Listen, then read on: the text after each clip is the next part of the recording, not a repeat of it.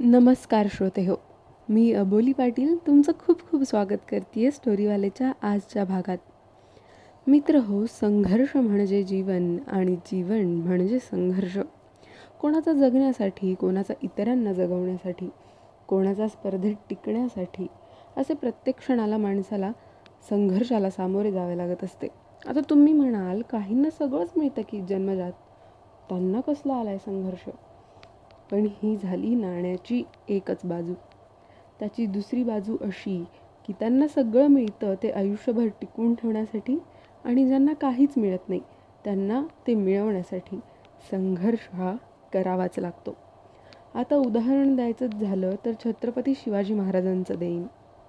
महाराजांना जन्मतःच सगळं मिळालं होतं पण समाजात माजत असलेली अराजकता थांबवण्यासाठी त्यांना आयुष्यभर संघर्ष करावा लागला होता.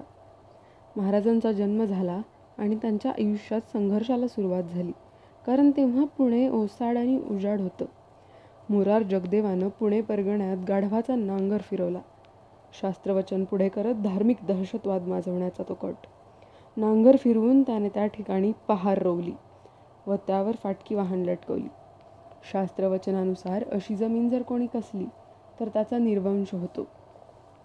अशा एक ना अनेक गोष्टी समाजात अंधश्रद्धा वाढवत होत्या. लोकांना घाबरवून सोडणारे हे सारे प्रकार. पण राजमाताजी जाऊ हा सारा जातीवाद अंधश्रद्धेची पाळंमुळं उखडून काढण्याचा निर्धार त्यांनी केला. व ती पहार उखडून टाकत तिथे सोन्याचा नांगर फिरवला आणि सुवर्णकाळाची सुरुवात झाली. लोकांना एकत्र आणणं जातीवाद व अंधश्रद्धेच्या विळख्यातून लोकांना बाहेर काढणं स्वराज्यासाठी शाहिस्ते खान अफजल खान यांच्यासारख्या धिप्पाड शरीर यष्टीच्या लोकांशी दोन हात करणं लोकांचं व कुटुंबाचं संघटन करत त्यांच्यात विश्वास निर्माण करणं मावळ्यांची जमवाजमव करणं युद्धनीती आखणं या ना अनेक गोष्टीत महाराजांचा संघर्ष होता अगदी आयुष्याच्या शेवटच्या क्षणापर्यंत. हा संघर्ष आपणा सर्वांना ठाऊक आहे. कुणी पुस्तकात वाचला कुणी सिरियल्समध्ये बघितला तर कुणी व्याख्यानातून ऐकला. पण त्याचा खरा अर्थ आजच्या जगण्यात कसा लागू होतो हे मी तुम्हाला सांगणार आहे इथून पुढच्या काही भागांमध्ये.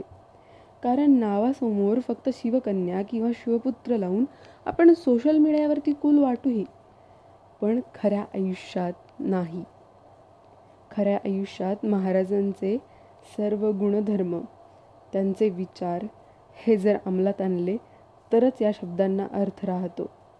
चला तर मग रोज ऐकायला विसरू नका शिवाज्ञा एक जबाबदारी.